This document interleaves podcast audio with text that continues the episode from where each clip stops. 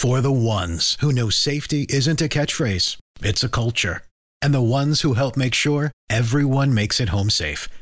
For the safety minded who watch everyone's backs, Grainger offers supplies and solutions for every industry, as well as safety assessments and training to keep your facilities safe and your people safer. Call clickgrainger.com or just stop by. Grainger for the ones who get it done.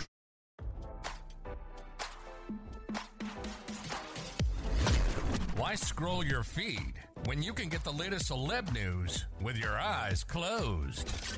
Here's fresh intelligence first to start your day. The two men who sued Michael Jackson's companies over alleged childhood abuse are desperate to go to trial before the highly anticipated biopic about the pop star is released, RadarOnline.com has learned. Wade Robson and James Safechuck recently asked to consolidate their cases against Jackson's companies. They said they plan to fight together in court. Both men sued in 2013. Their lawsuits were initially dismissed, but the California Court of Appeals reversed the decision and ruled both cases could move forward to trial.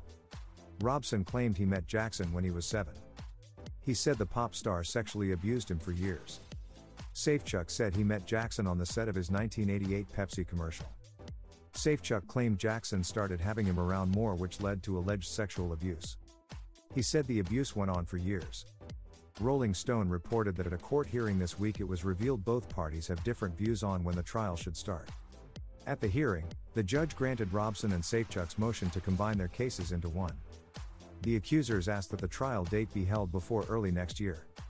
Specifically, they want the trial to go down before the Jackson biopic directed by Antoine Fuqua comes out. The movie stars Jackson's nephew Jaafar as the pop star, Nia Long as Katherine Jackson, and Colman Domingo as Joe Jackson. Jackson's estate executors are producers on the film. Lawyers for Robson and Safechuck said they believe Jackson's companies are attempting to have the trial start after the biopic is released. They want the Michael Jackson biopic to come out before the trial.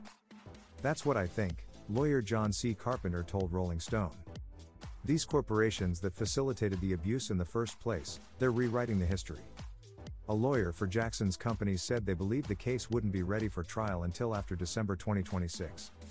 As RadarOnline.com first reported, lawyers for the companies recently revealed their plan to demand Robson and Safechuck submit to a mental examination before the trial.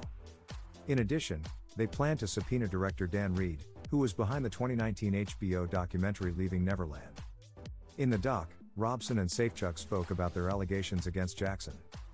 The companies believe Reed has unaired footage that could help their defense. A judge is yet to rule. Now, don't you feel smarter? For more fresh intelligence, visit radaronline.com and hit subscribe.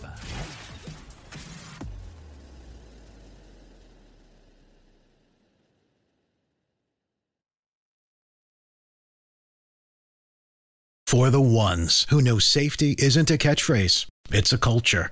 And the ones who help make sure everyone makes it home safe.